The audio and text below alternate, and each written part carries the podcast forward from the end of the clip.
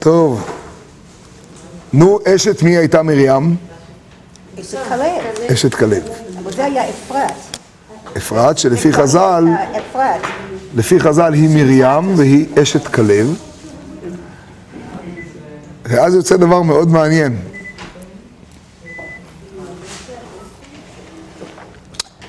יוצא שבעצם אהרון מתחתן עם שבט יהודה, עם אלישבע, אחות נחשון, בת עמינדב. מרים מתחתנת עם שבט יהודה, ומשה רבינו עם הגיורת ממדיין. אשר עשה את אהרון, את משה, את אהרון ואת מרים, משה רבינו זה ציפורה.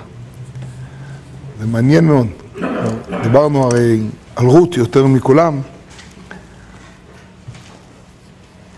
ציפורה היא קודם כל הגיורת.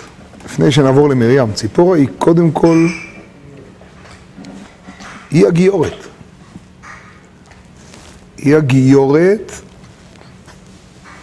שב, שבשלב הראשון מזהה את משה כאיש מצרי. כלומר, לפחות, לא יודע אם היא, אבל הן אומרות ליתרו איש מצרי, לא כתוב מי אמרה, אבל הן אומרות, אז זאת אומרת שזה ודאי, היא לא אמרה אחרת. והיא זו שמצליחה בסופו של דבר, זה, זה, קודם כל זה מעניין שמשה, אצל אהרון אנחנו פוגשים בחתונה את כל מושג הייחוס. הרי אהרון לוקח את אלישבע, אחות נחשון, בת עמינדב, כל תיאור הייחוס, מכאן למדו שהנושא אישה בודק באחיה. מרים וכלב לא צריך להסביר. ודווקא אצל משה, שלנו, ודווקא אצל משה אנחנו פוגשים את ה... דווקא אצל משה אנחנו פוגשים את, ה... את ההבאה של להוציא יקר מזולל. עכשיו, לא סתם גיורת, אצל רות, במקרא אנחנו לא יודעים מי אבא שלה. חז"ל אמרו לנו עגלון מלך מואב. אצל ציפורה אנחנו לא יודעים על ציפורה, אנחנו כבר יודעים על כהן מדיין. שלא הניח עבודה זרה בעולם ושכל ענייני... כלומר, בעצם מקורה של ציפורה זה נקודה מאוד גדולה. משה מביא את הכל מהצד ההפוך שלו. את הכל מהצד הכי... תורת משה באה בעצם להפך. היא באה להגיע לנקודה ה- ה- ה- הכי פנימית. עכשיו, עכשיו זה מדהים, לפי זה זה ציפורה מפה, בתיה מפה.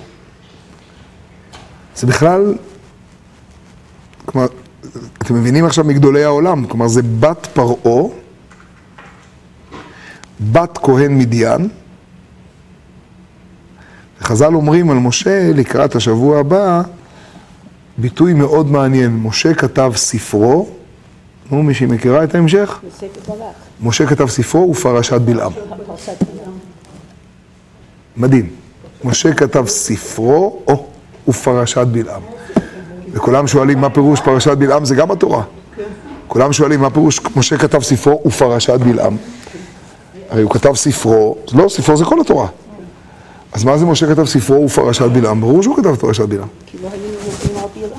אז יש הרבה הסברים. בעצם כל סיפורו של בלעם, כל סיפורו של בלעם, הוא, הוא סיפור על, הוא סיפור על האנטיתזה של כל המציאות, הש- של כל הקודש. הוא הסיפור על ההפך. הוא הסיפור על הטומאה. הסיפור של בלעם ובלק, שאגב הוא גם לא עונה לקריטריון של כל סיפורי התורה, אף אחד לא ראה אותו. אף אחד לא ידע על זה. זה סיפורי עמים שמשה מביא אותם. אין סיפור בתורה שאין עליו 60 ריבו עדים. מקושש העצים במדבר, והמשכן, וידבר... הקדוש ברוך הוא אומר למשה את המצווה הזאת במדבר, אבל זה הכל מתרחש במציאות שבה העולם בסיפור.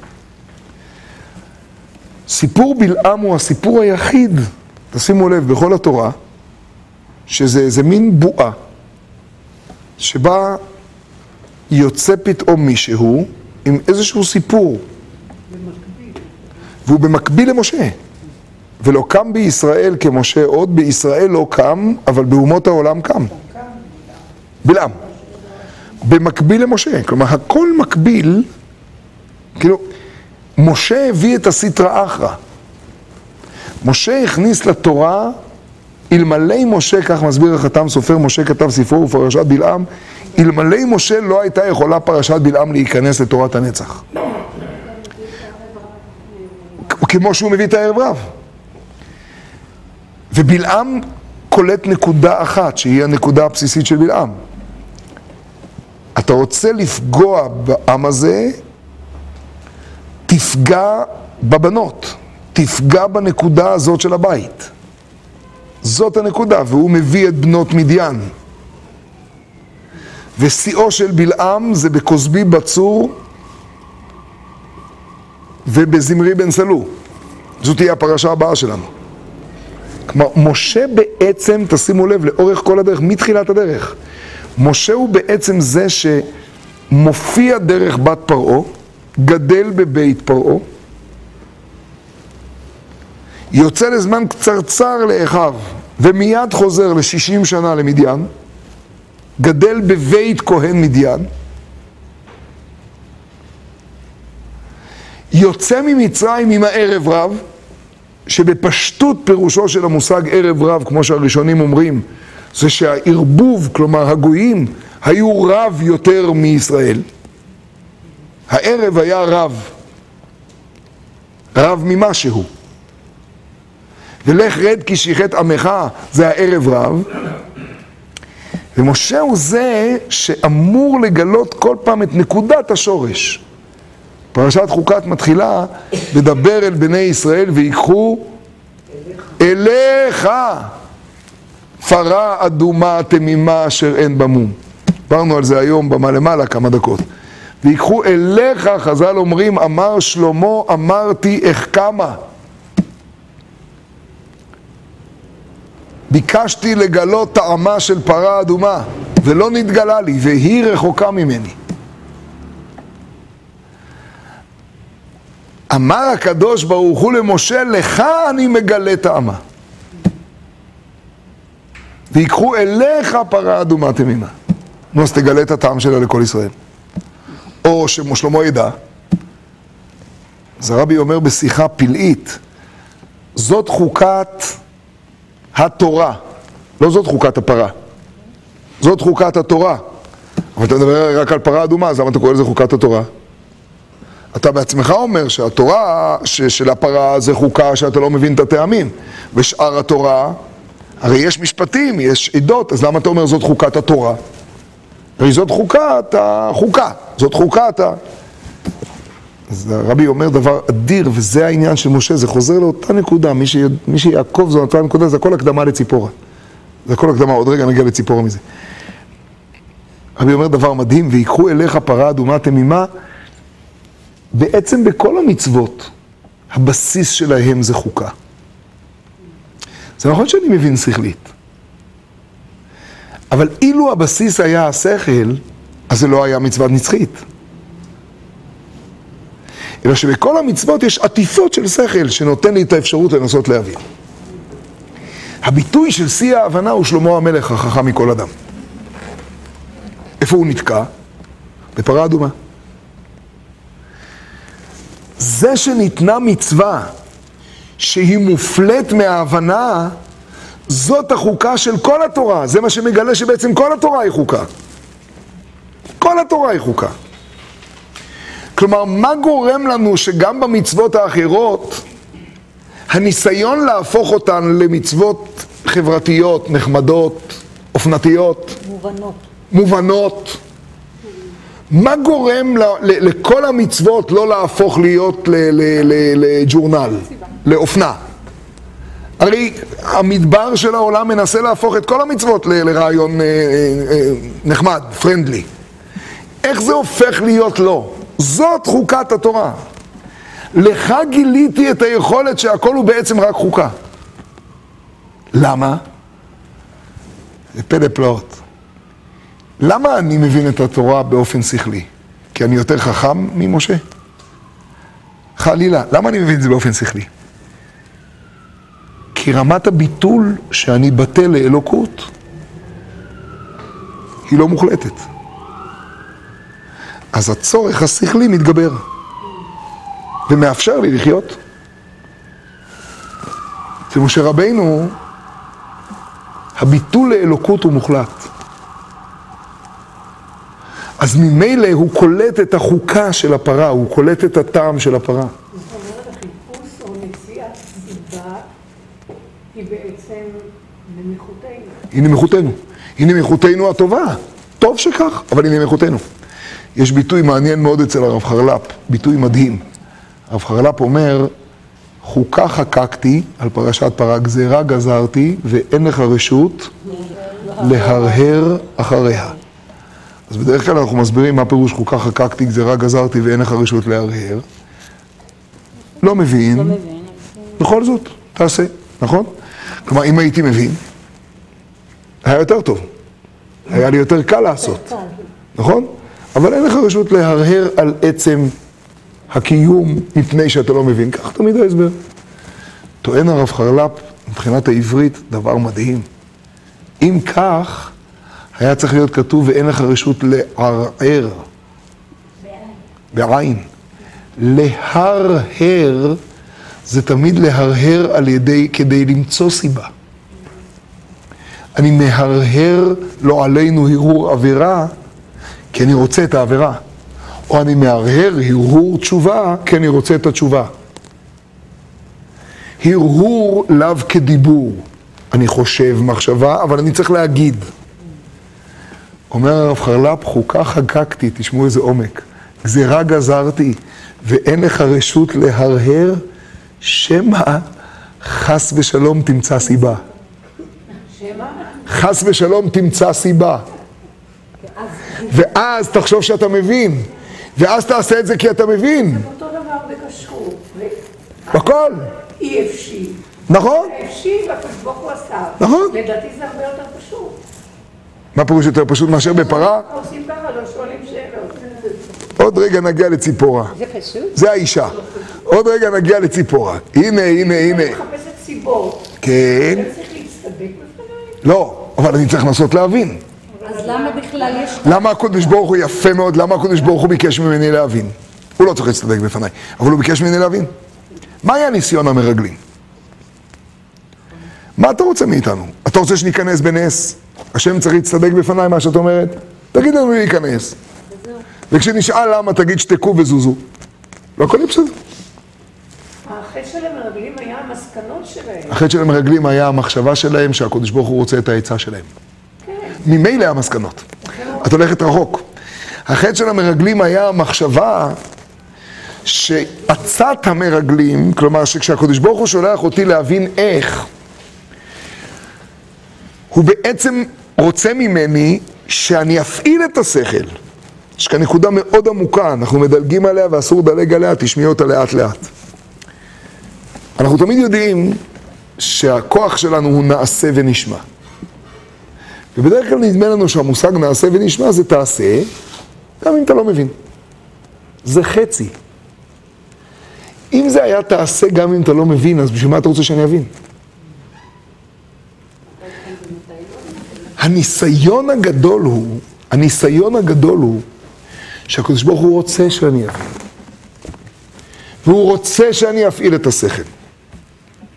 והוא רוצה שאני אבין כי הוא רוצה שאני אעבוד אותו גם בשכלי. והוא רוצה שיהיה נשמע, נשמע פירושו משמע, נשמע פירושו הבנה, משמעות. הוא רוצה שאני אבין. אילו הוא לא היה מבקש שאני אבין, הוא היה אומר מי גילה רע זה לבניי, נעשה. אבל הוא רוצה שמתוך הנעשה אני אגיע גם לנשמע ואני אחקור ואני אברר ואני אבין ואני אלמד ואני אדע ואני אשאל שאלות ואני אלמד רמב"ם בהבנה לא רק רמב"ם ביד החזקה, גם רמב"ם בלהבין למה ואני אהיה קרוע בין התמימות להבנה ואני אהיה... הוא רוצה את הנשמע הזה, אחרת הוא לא היה נותן לי את הנשמע הזה ש"ס שלם זה נשמע הוא רוצה את הנשמע. וזה היה הניסיון של המרגלים. אילו היה רוצה הקודש ברוך הוא שניכנס לארץ, ולא נשאל מה הדרך אשר נעלה בה ומה הערים אשר נבוא עליהן, אז לכו. והנפילים ובני הענק התיישרו, כמו שענני הכבוד יישרו את הערים. אבל כשהוא רוצה אותי עם כל כוחי עובד את השם, אז בהפוך על הפוך הוא רוצה שאני אבוא עם סברה. וזה הניסיון הקשה שיש בעולם. שם אפשר ליפול. נכון? נלך אינמי? מי אמר שהקדוש ברוך הוא עושה לנו חיים קלים? זה הניסיון הקשה. ושם מופיע התפקיד של האל תיטוש תורת אמך. אז למה למשה כן אה, זה התגלה? למה זה טוב? כי, כי, כי הטעם שמשה קולט הוא, הוא מהותי עם החוקה. אצלו זה לא נפרד מהחוקה. זה לא שיש שכל וחוקה. זה מהותי עם הביטול. גם השכל שלו כבר בטל. שהוא חשוב לעם ישראל. לא, זה חשוב לעם ישראל שיהיה את זה למשה. זהו. לא שזה יתגלה לעם ישראל. כי אני לא במדרגה שאני יכול להגיע לביטול הזה. עצם הביטול הזה מאפשר לעם ישראל לקלוט שכל התורה היא חוקה. בדיוק. זאת חוקת התורה. דבר אל בני ישראל. זאת חוקת התורה. ויקחו אליך פרה אדומה. אז מה דבר אל בני ישראל? דבר אל בני ישראל, זאת חוקת התורה. זה דבר עצום. כל זה הקדמה לנקודה שאליה אני רוצה לחתור. כה תאמר לבית יעקב ותגד לבני ישראל, זה בעצם, זה בעצם שמע בני מוסר אביך ואל תיטוש תורת אמך. יש תורת אמך. את תורת אמך צריך לא לנטוש. זה לא מוסר. מוסר בא מהמילה למסור. אני מוסר, ולכן חלה עליי חובת תלמוד תורה ושיננתם לבניך, ואתה מקבל את מה שמסרתי, ואת המסר אתה מעביר הלאה. ואתם יודעים מה קורה לכדור שמוסרים אותו? אני אזרוק לכם מסר אחד, נראה מה יהיה שם. וזה קשה מאוד להעביר מסר ולהמשיך את המסר הזה ולהמשיך את הנצח, זה מאוד קשה. המסירה משתנה. אז איך המסירה תישאר? צריך תורת אמך. כדי שהמסירה תישאר. מה זה? בדיוק. שהמסירה תישאר צריך תורת אמך שתהפוך את זה לאל תיטוש. התורת אמך זה הביטול עצמו, זה לא הסברות. זה לא להפוך את הנשים לגברים, חס ושלום, ולא הפוך. כל העבודת פרך הזאת צריכה להיגמר. זה תורת אמך, זה לא תורת אביך, זה תורת אמך. שמע בני מוסר אביך. החזק במוסר על טרף. כל הפסוקים שמדברים על המוסר, את המוסר מוסרים, והמוסר הוא מוסר, והוא הדבר החשוב של נקרא תגד לבני ישראל. תגד זה מלשון גידים. איך זה ממשיך מפה לפה. אז זו תורה שלמה, איך זה ממשיך הגיד. בואו נברר. הגידים האלה נמשכים מפה, ואדם עובר פה, וזה נמשך פה. זה התורה של הגידים. זה אגב פלא פלאות, שהמצווה הראשונה שבני ישראל מצטווים בה זה לא לאכול את גיד הנשה. הגיד ותגד. מצווה הראשונה. אין לפני כן מצווה, יש פרו ורבו. המצווה הראשונה של בני ישראל היא גיד הנשה. זה פלא פלאות.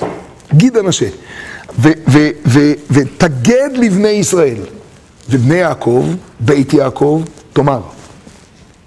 תניא קרא לספרו ליקוטי אמרים. זה לא רק המושג לשון קלה או לשון קשה. אתם יודעים מה זה אמרים? אתם יודעים מה זה אמירה? אמירה זה החלק הפנימי, העליון של הדיבור. הוא היה אומר. אתם רוצים את שורש המילה אמירה? פלא פלאות. שורש המילה אמירה, את השם האמרת והשם האמירך. בעברית יש את המילה אמירה בתור say, וגם בסלנג של היום. אני שואל בסוף, תגיד לי, אז מה הוא אמר? מה האמירה שלו? הקדוש ברוך הוא לא ברא את העולם בדיבורים אלא במאמרות. ויאמר. מה ה-say שלו? האמירה היא האמיר של העץ. סיפר לי היום מישהו, בסין יש את התה. אז הוא סיפר לי איך זה נראה, מישהו ראה פעם את התה הסיני? הוא אמר לי שזה עץ ברוש ענק. את יודעת מי סיפר לי את זה? מרק אביטבול. הוא היה פה היום, והוא סיפר לי שזה עץ ברוש אדיר, הוא אמר לי, אני אביא לך תמונה בפעם הבאה, שלמעלה יש כזה צ'ופצ'יק קטן, שזה התה. זה האמיר, זה התה.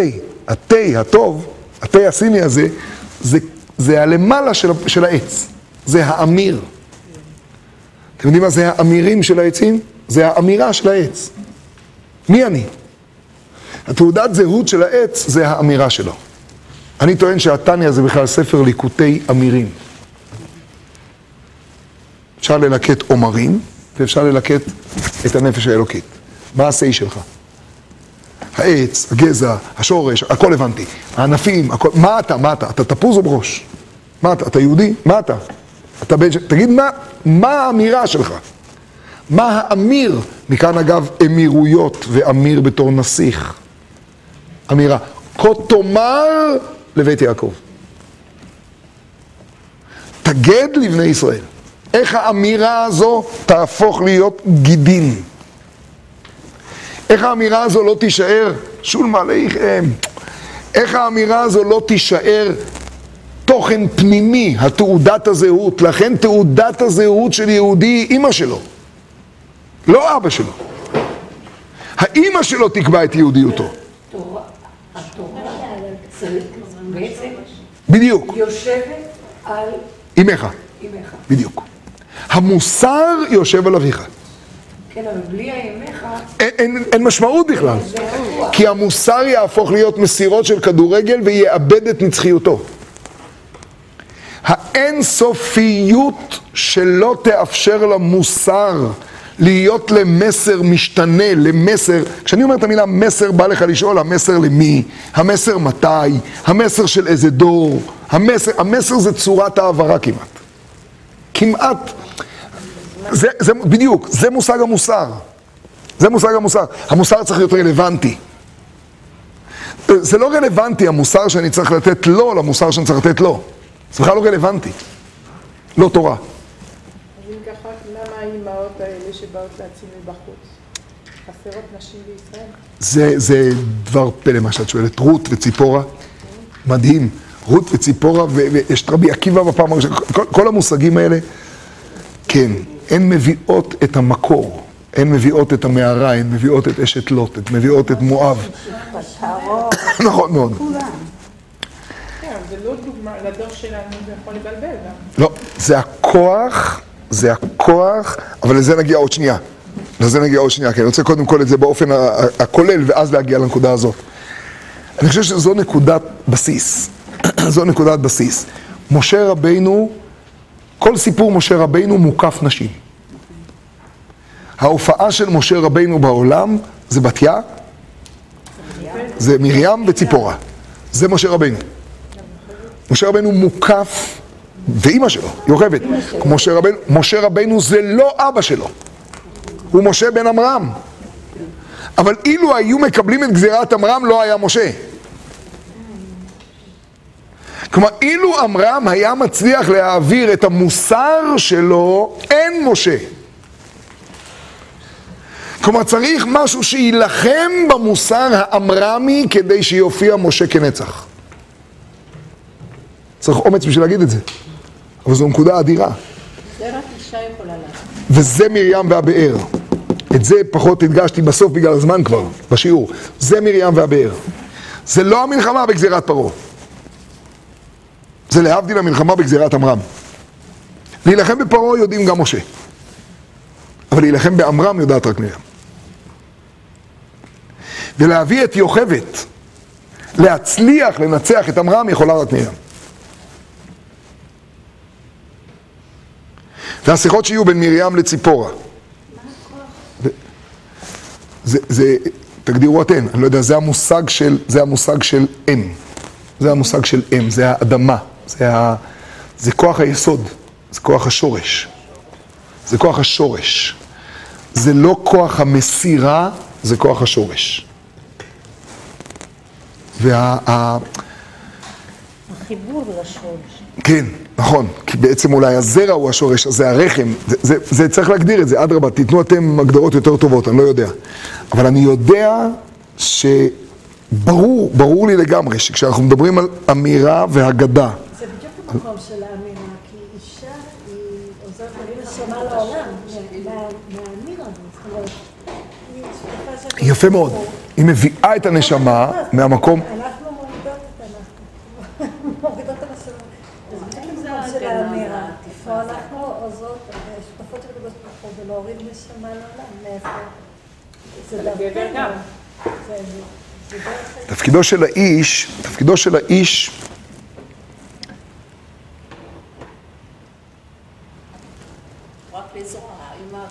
תפקידו של האיש הוא הזריעה.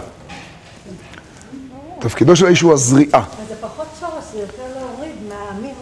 הזריעה הזאת, הזריעה הזאת אגב תקבע, הזריעה הזאת תקבע את ה-DNA. נכון, חצי ה-DNA. הזריעה הזאת היא אותה טיפה שבמוח. הזריעה הזאת היא... אבל כל מציאות הרחם, כל מה שהופך את זה מטיפה של זרע לאדם, זה, זה השהייה ברחם אמו. זאת האדמה. השהייה ברחם אמו הופכת את הטיפה הזו מאידאה, מרעיון, לציפורניים ואצבעות. כן, כן, כן. זה, המושג המקבל. זה המושג המקבל, זה הרחם. זה הרחם, זה האדמה. לכן חז"ל קוראים לזה הכלי. זה הכלי. זה הכלי.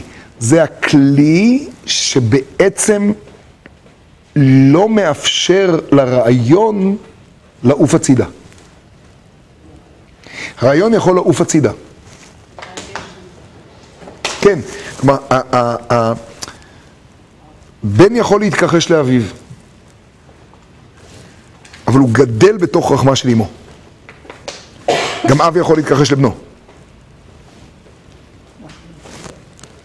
יום יבוא במעבדה ויתפסו את הרקמות, אבל הוא יכול להתכחש לבנו. כאילו בקלות. אבל עובר ירך עמו הוא. זה מושג מעניין מאוד בהגדרה. ירך עמו. כלומר, הכלי, במובן שלא מאפשר לטיפה הזו לעוף. זה לא רק ביולוגיה, זה כל החיים. אם הטיפה הזאת תעוף לצדדים, או תישאר בכלי, זה אימא. זה בעברית אחרת גם פונקציה של השאלה האם אימא רוצה להיות אבא בטעות. כי יכולה להיות אבא ואז יהיו לו שני אבות, הוא יהיה דו-הורי. לא חד דו, תלת, חמסה, הוא יהיה כל מיני. אבל לא יהיה כלי שלא יאפשר לטיפה הזו לעוף בכף הקלע של העולם. זה הכלי הזה. זה, מה? לא כלא, כלי. כלי, כלי, כלי, זה הכלי. הסעה כלי. זה ההגדרה, זה הכלי, ממש הכלי. זה הרחם. זאת, ה, זאת, ה, זאת, ה, זאת המציאות הזאת. נכון, נכון מאוד. קבר או חדר. קבר מפני ששם נוצרת התחייה. כי שם נוצרת התחייה. שם, בוודאי, שם נוצרת התחייה. שם מתחיל כאילו הכל... מה בעצם נקבר? נקברת מציאות שתהיה בה תחיית המתים.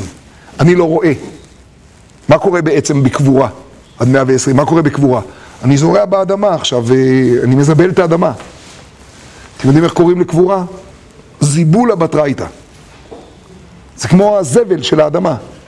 וזה זבולון.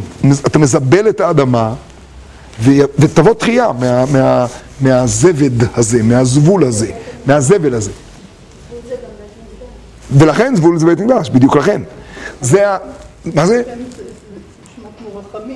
מהשורש. זה היינו הך, זה היינו הך, זה היינו הך. הרחם היא מה שנותן, זה, זה אותו כאילו קבר שמאפשר לרעיון לקבל ממדים. לרעיון להפוך להיות, אה, להפוך להיות ממדי. אתם יודעים מה ההבדל בין האיש לאישה? תראו לי אישה אחת בעולם שתהיה מוכנה, אני תמיד, כשאני עושה את זה לילדים, אני אומר את הדבר הזה. תראו לי אישה בעולם שתהיה מוכנה, ב... כואב לה נורא בהיריון, תהיה, ויסבירו לה, כל הרופאים, יבואו כל הרופאים, כל הגברים של העולם, ויסבירו לה שבעצם מה שנשאר להתפתח עכשיו זה רק חלק מהאצבע החמישית והציפורניים. ויש תהליכים שאפשר לעשות את זה מבחוץ. תוותרי על שבועיים. תראו לי אחת כזאת. תוותרי על שבועיים. עכשיו היא מקטרת, הרי במשך 11 חודש זה החודש התשיעי. נכון? החודש התשיעי נמשך בערך עשרה חודשים, נכון תמיד? מינימום. מיני כמה שנים. החודש, אם, אם, תראו לי אישה שמוכנה לוותר על שבוע מההתפתחות. ונסדר את זה עם ה-SMS, נסדר את זה ב... יהיה... זה חלק מהתפקיד. אבל תראו לי את המוכנות לוותר, תראו לי את המוכנות לוותר על התפקיד הרחמי, על תפקיד הכלי, על התהליך. את המוכנות לתת לזה להתפתח מחוץ לכלי. זה יתפתח, אני אומר לך שיש אפשרות, אפשר, גם ריאות אפשר לסדר. בוא נעביר, במקום כל הלחץ, אני אביא לך סטטיסטיקה שאפשר מהחודש השישי. אבל תראו לי מוכנות לזה. אחד לא... תראו לי מוכנות לזה. זה האנטי, זה הפוך מהאימהות. זה הפוך מהלהחזיק כלי, זה הכי מטורף שיש. זה, הכי, זה הדבר הכי מטורף שיכול להיות בעולם. אתה, אתה מפגר. למרות שאני בא לך ומציע לך דבר חוץ רחמי, יש אותו. הנה, עושים. וזה עובד. תרגיעי, שלא יכאב. סתם, תרגיעי. זה, זה האי מוכנות לצאת מהכליות הזאת. הכלי הזה, זה הלשון של חז"ל, עשאה כלי. הכלי הזה זה התורת. זה מה שהופך את זה למשהו שלא יכול להיות מסר שנמסר לא נכון. לכן שמה בני מוסר אביך, אבל לפעמים מה שאתה שומע יכול לצאת מהאוזן השנייה. מה שיבטיח את האל תיטוש הוא לא מוסר אביך אלא תורת אמך. זה פירוש הפסוק. שמע בני מוסר אביך ואל תיטוש לא מוסר אלא תורת אמך. זה לא התורה שעליה נאמר להעביר אותה מהגדרה הלכתית, כי את התורה ההלכתית צריך אבא להעביר. זה, נכון, ממילא זה בדיוק. לכן אימא קובעת את המציאות הכללית הזאת. הוא יהודי כי הוא של אימא שלו. גם בתקופת משה. כן. זה דיון גדול. זה היה, זה דיון גדול ממתי זה, אבל כן. אבל זה היה לבית אבותם. נכון. זה פלא פלאות. כי כל מה ששייך למפקד, וכל מה ששייך לדגלים, וכל מה ששייך להעברת המוסר, הכל זה לבית אבותם. הבן המקלל, הכל לבית אבותם. הוא היה בן שלומית, מתי אבל זה לא היה לו? שבט. שהאימא, זה מה ששאלה גם יעל עכשיו, זו נקודה שצריך לתת עליה את הדעת. בפשטות זה מההתחלה. אבל אנחנו לומדים את זה גם כן מבן המקלל. נכון. הוא היה בן שלומית, אבל לא היה לו אבא, אז הוא לא היה שייך לשבט דן. אז כנראה שכן, הזהות שלו היה קבוע. שבטית. שבטית. מאז ומעולם, הלבית אבותם קובע לאיזה שבט אתה שייך. אתם יודעים מה ההבדל בין שבטים לבין אמהות? שבט זה ענף. אמא זה השורש. לאיזה שבט בעץ אתה שייך? אבא בלבד. לא קובעים לפי אימא לאיזה שבט אתה שייך, וזה מה שטוענות בנות צלופחד. אנחנו אומנם מתנצלות שאנחנו עוסקות בענפים, זה התפקיד בעצם של אחינו, אבל אין לנו אחים. אז יש לנו אחריות כלפי אבא לעסוק בענף. ולכן אנחנו דואגות לשבט, וזה המהפכה בבנות צלופחד. מה פתאום אתן, בנות צלופחד, עוסקות בשבט, זה אבא. שבטיות זה אבא. זה דבר מאוד מאוד חזק, זה מאוד ברור. ממילא זה הנחלה, ממילא זה כל מה ששייך, ל, כל מה ששייך להגדרת השבט.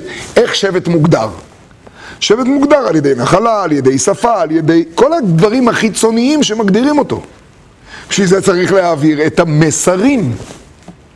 וזה אביך.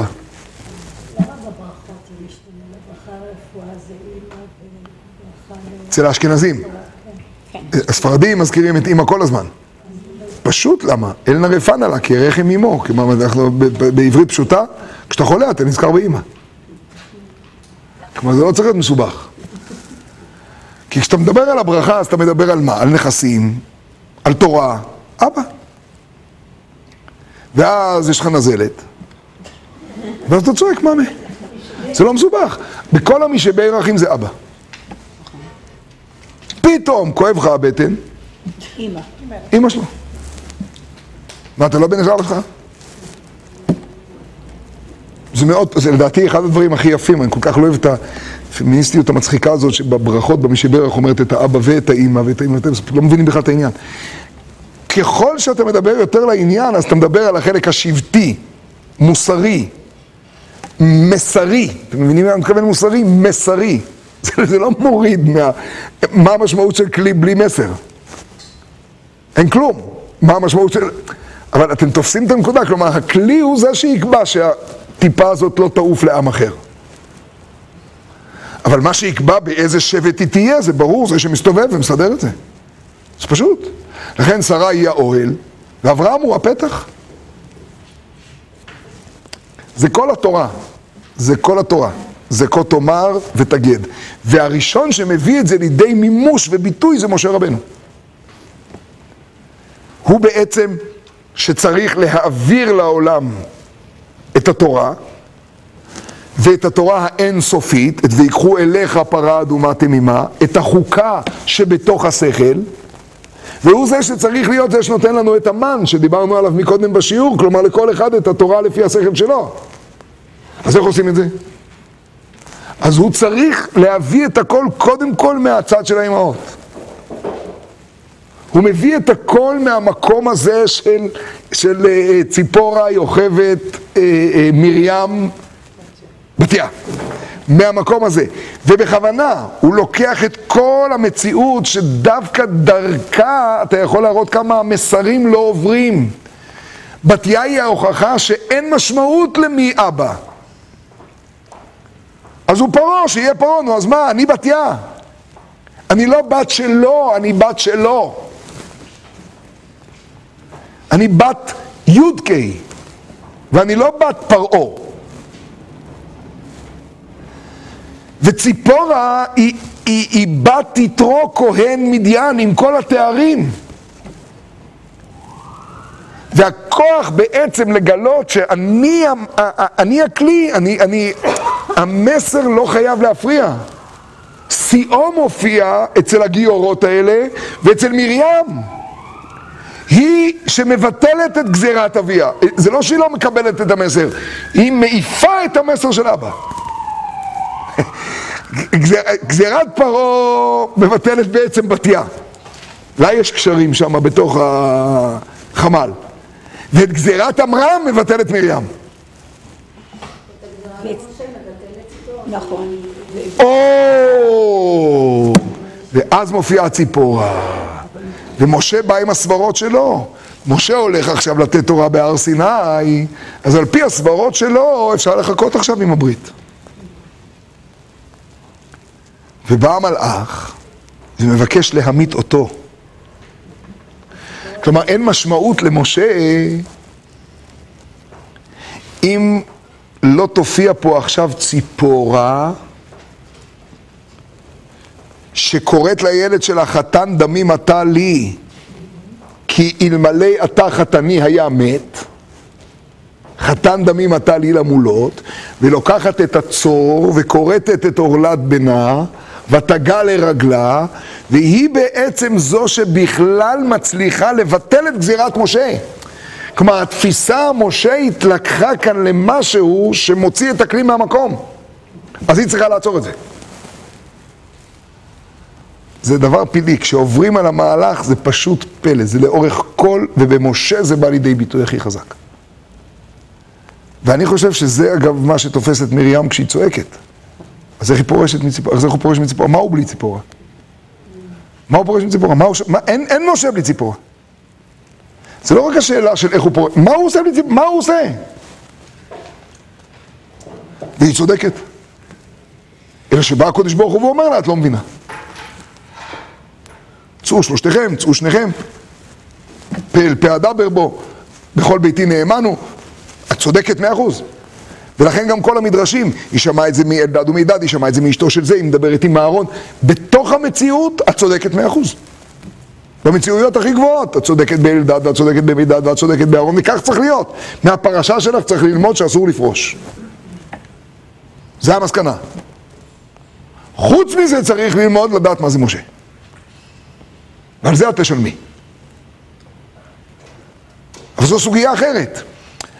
אבל כלומר, המשה הוא כאילו מה שאת, מרים, שהבאת את משה, לא תופסת. וזה משה אמת ותורתו אמת ודבר בני ישראל ויקחו אליך. כן, כן, אסתר. וגם במה שהיא עשתה עם, אה, עם אבא שלה, אותו דבר. שהיא בעצם יצרה שוב את הזוגיות שלהם ביחד כדי ליצור את, את השורש. מרים. מרים. היא מחזירה, היא זאת ש... עכשיו היא לא רק מחזירה את עמרם ליוכבד. הרי לפי תיאור חז"ל, עמרם הוא נשיא ישראל. ואז כולם, וכולם החזירו את נשותיהם. זאת אומרת, מרים מחזירה בעצם את הזוגיות של הגברים לנשים. הילדה הזאת בת שש מחזירה לעם ישראל את המשפחתיות, את הזוגיות, את המקום של אבא, את המקום של אימא. יש שורש, אין אפשרות להתנתק. היא מחזירה למסירות את הכלים.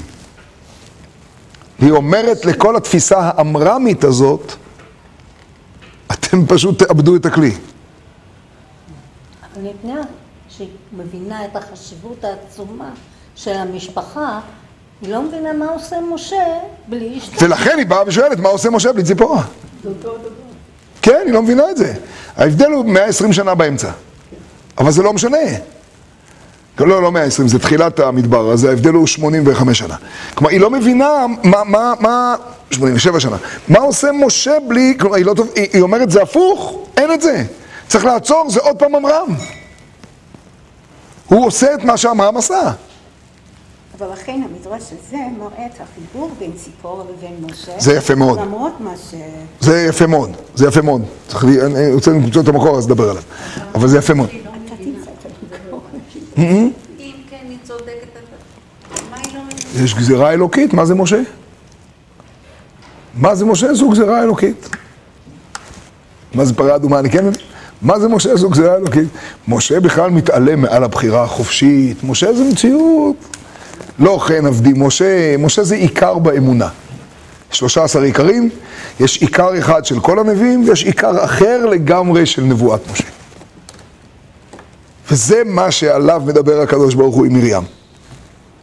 אם יהיה נביאכם, השם במראה אליו אתוודה, בחלום אדבר בו, לא כן עבדי משה. זהו, תתפסו. ויקחו אליך פרה אדומה. הוא יעביר לנו את הכוח שיישאר חוקה גם במה שנראה לנו מובן. כי המובן הזה הוא מדהים, ואלמלא יש בו את צד החוקה הפנימי, הוא יאבד, הוא יעוף, כמו הטיפה מחוץ לכלי, הוא יעוף יחד עם האופנה הבאה, הוא לא יהיה. ומה שישמר אותו הוא החוקה, וזה משה אמת ותורתו אמת. זאת נקודת משה. זה, זה, יסוד, אה, זה יסוד אדיר.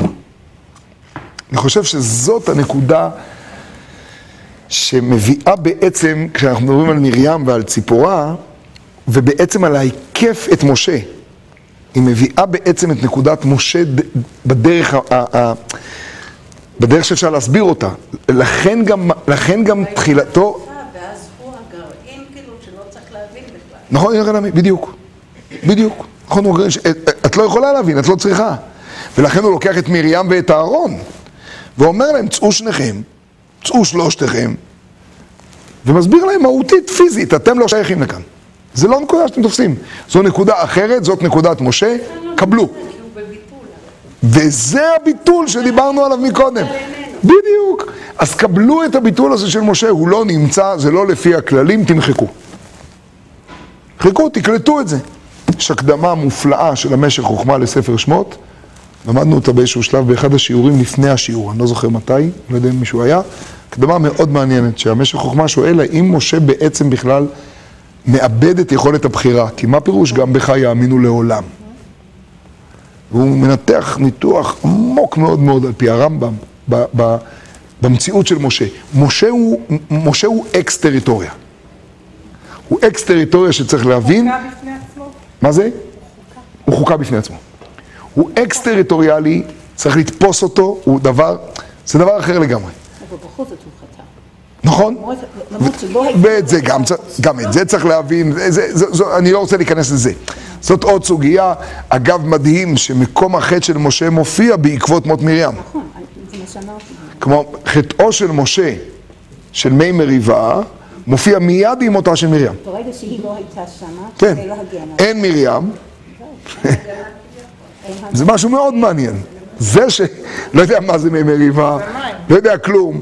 אני יודע שכשמגיעה בעיית המים והבאר, מופיע חטאו של משה. אבל יכול להיות שכשהבאר חזר בזכות משה, אולי זה היה באר אחר לגמרי. הפנימיות של הבאר כבר לא היה, כי מרים לא הייתה. אולי, אולי משה, אבל אין הכי נמי. אבל, אבל זה, זה, זה, זה דבר פלאי, זה דבר פלאי. לעבור את, לעבור את משה דרך, אה, בעיקר הפריזמה של מרים, אבל זה מרים, יוכבד, בתיה, ציפורה. שכל אחת נותנת את הנקודה שלה, שכולן נותנות את הנקודה שלהן בעצם מהמקום, שנייה אחת, שנייה אחת, שנייה, שנייה, שכולן נותנות את המקום שלהן בעצם מהמקום. הלא שייך, מה, כלומר מהמקום בתיה מפרעה, אה, אה, ציפורה מכהן מדיין, אה, מרים נגד גזירת עמרם, ויוכבד גם כן, הדבר המרתק של יוכבד, היא היחידה משבעים הנפש שבעצם ממשיכה את ספר בראשית. כלומר, היא עוד מהאבות. היא נולדה בחומה. כן, היא בעצם הורתה בארץ ישראל, הורתה זה אברהם, יצחק ויעקב. לידתה זה מצרים.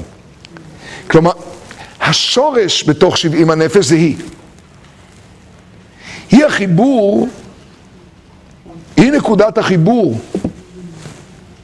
ולכן היא לא מופיעה, כי הרי מנויים 69. אז למה אתם עושים לנו סיבוך? תביא אותה. היא התורת אמך, אתה לא מבין את העניין? היא לא מופיעה בשם. והיא בעצם החוט שמחבר את השורש, כלומר את האבות, עם הענפים. כלומר עם ספר שמות. יש את האבות ויש את שמות, אז המחבר זה מרים. אה, סליחה, יוכבד. אבל יש כאן עוד דבר מעניין, הקשר של מרים ומשה עובר במים כן, מהלידה ועד החטא במי מריבה. פלא פלאות. הכל מים. מרים אגב זה מים. מרים זה מים. ריש וריש באמצע. מרים זה מים. כל עניינה של מרים זה מים. הנבואה של מרים היא על המים. התוף זה במרים זה על המים, כל מקומה של מרים זה על המים, המים והבאר, מרים המ- היא, היא מה שקראנו היום, מה שמוליך את כל מה שמזין בעולם. היא המוליך, אם מה שמזין זה משה, כי מה בא בזכות משה? המן, אז כל מה שמוליך את המן הזה זה מרים. היא המים. ולכן זה מופיע במציאויות הכי קשות, היא באה מתוך, הרי מרים זה מרות, זה מרירות. היא מגיעה בתוך הגלות והיא מביאה את העסק בתוך הגזירה של פרעה, והיא מביאה את הכל מתוך המציאות הכי קשה. אבל זה, זה, זה מאוד, אה, זו נקודה מאוד מעניינת. זו נקודה מאוד מעניינת. אני חושב שזה הבסיס, זה הבסיס של, של הכל, של כל מה שדיברנו. זה הבסיס של הכל, זה הגדרות מאוד יסודיות. כשהן באות לידי ביטוי, בתחילת מעמד הר סיני, כה תאמר לבית ותגיד לבני, וזה ההבדל אגב בין בית לבין בני, האנטיתזה לבני היה צריך להיות בנות, ואז לא היית צריך לתת לי דרשות, והייתי יודע שאם תגיד לבני ישראל זה בנים, אז בנות יעקב יהיה הנשים, אבל ההגדרה היא לא בנות אלא בית, הבית, הבית במובן של המקור, הבית, מהו הבית שלו? לבית. עכשיו זה מאוד מעניין, אנחנו אומרים לבית אבותם, אבל הבית הוא האימא. האבותם הוא השם של בעל הבית. מי בעל הבית? האב. אבל מה זה בעל הבית? הבית זה מי? הבית זה האם. הבית זה אימא. בית יעקב זה האימא. האבא הוא בית אבותם. זה, זה, זה, זה דבר שהוא, שהוא, שהוא פלא פלאות. מה זה? ההגדרה זה... האבא. ההגדרה, השבט, הענף, הקביעה, הייחוס, הנכסים, הכל. האימא. היהדות זה האימא, השורש זה האימא, השייכות ליהדות עצמה זה האימא. לכן קוראים בספר לאישה בראשית בית. אנחנו רואים כן. כמה שמתאמצים להביא בנ- בנות, אם זה ליצחק ואם זה ליעקב, להביא בנות מחיק המשפחה ולא להביא מבחוץ. ומשה זה תקדים, זה... זה איך... בכלל, אולי- מכל המאמצים... יכול להיות שאולי לזה צריך להתחיל להיכנס, אולי לזה צריך להתחיל להיכנס באמת בפעם הבאה, מאוחר כבר, אבל זו נקודה מאוד מעניינת מה, ש, מה שיעל אומרת. היא שייכת לא רק למשה, זה תקדים. משה הוא תקדים מכמה כיוונים. משה קודם כל, הרי הוא בא מ... גם משה וגם אהרון וגם מרים, אבל הם באים ממשהו שהוא אסור באריות. עמרם לוקח את דודתו. אי אפשר לקחת את דודתך, אל דודתך לא תקרב. הפוך זה אפשרי, אחיינית. וזה לפני מתן תורה. כלומר, משה בעצם, מה שתיארתי שבא, לוקח את ציפורה, לוקח את הכל, הוא גם בא ממציאות שבעצם היא אסורה. היא עוד שייכת ללפני מתן תורה. זה הרבה יותר גדול. כמו עם פרץ, עם... מאוד מאוד מאוד דומה, מאוד מעניין. וכן, זה נשיא, זה נשיא. זה מאוד, עמרם בעצמו, נשיא, כן, לוקח... את דודתו. לפני מתן תורה. כן, בסדר. כן, אבל מהותית זה מאוד משמעותי. מהותית זה מאוד משמעותי. צריך, אני לא יודע אם נצליח להיכנס לזה, אבל זו נקודה מאוד מעניינת שבכלל צריך להבין. אני מאמינה שגם בספר בראשית היינו מוצאים מצב כזה שאולי דודים. לא, ספר בראשית, ספר בראשית לפי חז"ל, האחיות, האחיות, השבטים. אומרים שרחל רחל הייתה צריכה למות לפני כניסת הארץ. זה הרמב"ן, זו שיטה אחת. בסדר, אבל זאת אומרת... ודאי, ודאי, יש שם שתי אחיות, ודאי, ודאי. ודאי, אבל זה בבראשית, זה לא בשמות. זה לא בשמות. בחיבור הזה של יוכבד, זה חלק מהחיבור הזה של מבראשית לשמות. אבל אנחנו עוברים פה כבר לעוד, אה, עברנו לעוד אולפן. יוכבד היא התחתנה, אה, אה, מד- אה, דעת ומדעת הם אה, היו הבנים שלה מנישואים כשהיא נפרדת מעמרם. עוד פעם, עוד פעם. שמי, שמי? שמה? אה, שיוכבד היא נפרדת עמרם נישאת ואלדד ומידד. יש איזשהו מדרש, יש איזשהו מדרש, אבל אני, אני לא זוכר שזה בדיוק הצורה שלו. יש מדרש שמחבר את אלדד ומידד עם יוכבד, אני כבר לא זוכר איך. זה בדיוק הצורה שלו? כן, זה מה יכולה לתת לאינטרנט עכשיו הכי מהר, אבל אה, זה מה ששמעתי, ו- יש מדרש שמחבר את אלדד ומידד עם יוכבד,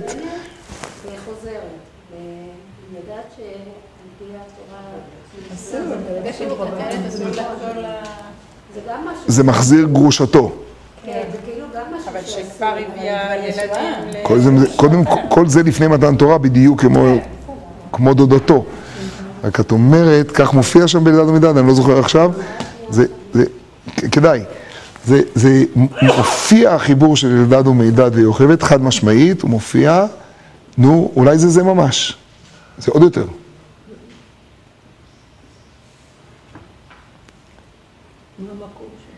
צריך לראות. משפחה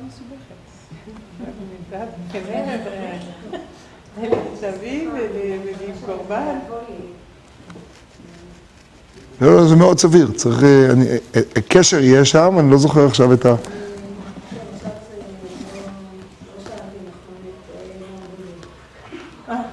דברי איתו יפה. דברי איתו יפה. אנחנו בזה נעמוד. זה, זה, זה, זה הסוגיה, והפעם מפה צריך, מה זה? סליחה? כן, כן, שלי על ידי מידע. אה, שאלת על יוכבד? אותה בחינה של ההצהרה הזאת, יש גם באשתו של עומר מפרק, נכון? ודאי. ודאי, ודאי, ודאי, ודאי, ודאי. כל הסיפור בעצם, לאורך כל הדרך של במדבר, לאורך כל הדרך, זה שהכלי הוא זה שמציל. וקורח לא מקבל את זה. קורח לא זוכה לזה והוא נופל. אשת לוט, למה היא מופיעה בכלל אשת לוט? למה אשת לוט מופיעה? כי, ה, כי, כי, כי כל מה שלוט לא מצליח להגיע למה שאברהם מצליח, הוא כי לאברהם יש שרה ולא יש את אשת לוט. ולכן בסיפור המלאכים, כשמספרים את כל סיפור המלאכים, מתארים את שרה באוהל, ומתארים את לוט, ואז פתאום מביאים את אשת לוט. או, או, או. רבה, זה לא ברבה, איפה זה? אה, או, בדיוק. כן. שהם היו אחרי משה, אלעד אלדד ומדד. האם, כאשר לאחר שגירש אמרם את יוכבד, היא נישאת ליצפן בן קרנח, נשיא זבולון, ובספר רגע, רגע, היא נישאת למי? לאליצפן בן פרנח, כן.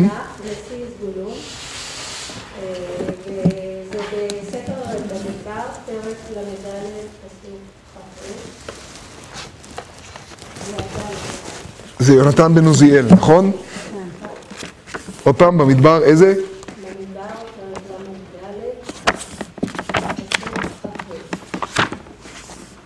כוח גדול. זה זה, זה זה. דקה, דקה, דקה, דקה. זה יונתן בן עוזיאל, וצריך, הנה נכון, נכון, נכון, נכון.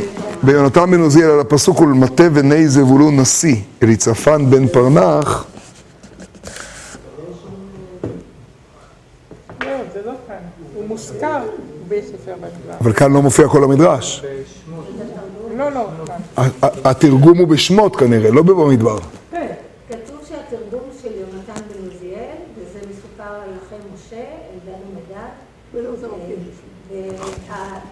למה בשמות? אולי באלדד ומדד בעלותך. כן, אתה מכיר את זה? על הפסוק של יוכבד? ולא באלדד ומדד? שמות, בשמות ב'. אין לי פה שמות. נכון, פה מוזכר רק איילת קישינגר. לא, לא, זה לא זה. מעם לו איזה לא מקור. כן? טוב, אז ננסה לנתח את המדרש הזה בפעם הבאה.